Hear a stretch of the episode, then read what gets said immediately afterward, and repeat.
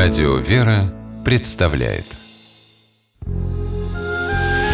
Семейные истории Стуты Ларсен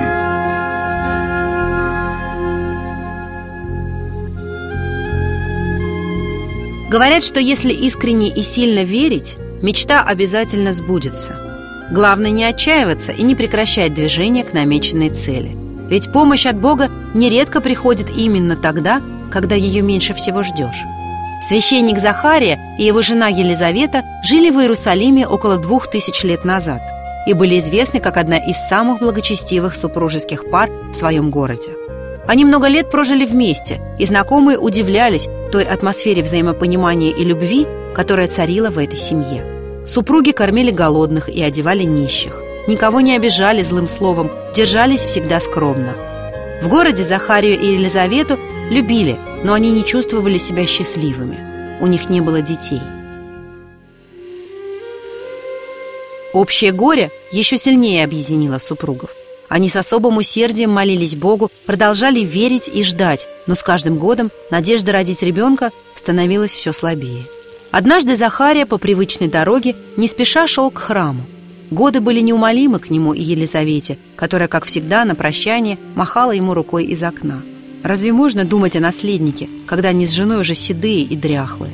С этими мыслями Захария вошел в храм и стал готовиться к богослужению.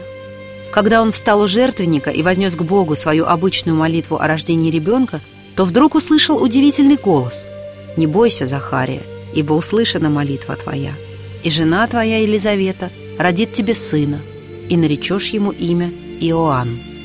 Захария должен был обрадоваться – но он, забыв, о чем только что молился, засомневался. В его-то возрасте и сын.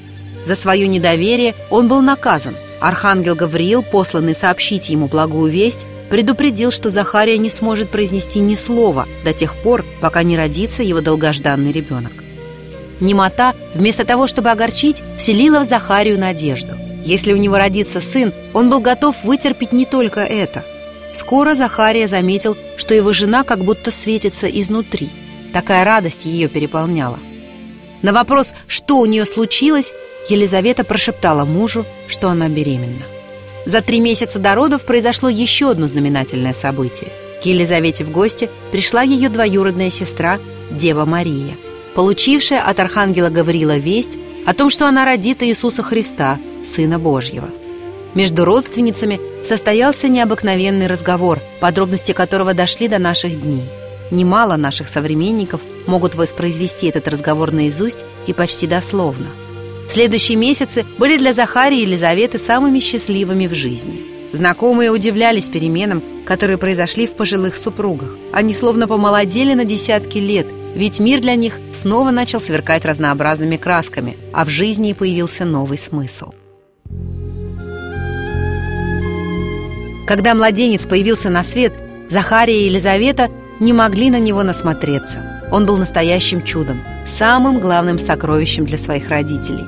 Родственники хотели, чтобы ребенок носил такое же имя, как у отца – Захария. Елизавета воспротивилась этому. Она желала назвать сына Иоанном, что означало «дар Божий».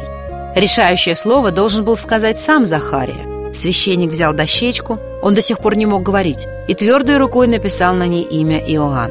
В тот же миг немота оставила его, и Захария смог возблагодарить Бога за принесенную ему радость. Так началась удивительная история Иоанна Предтечи, подробно описанная в Евангелии от Луки.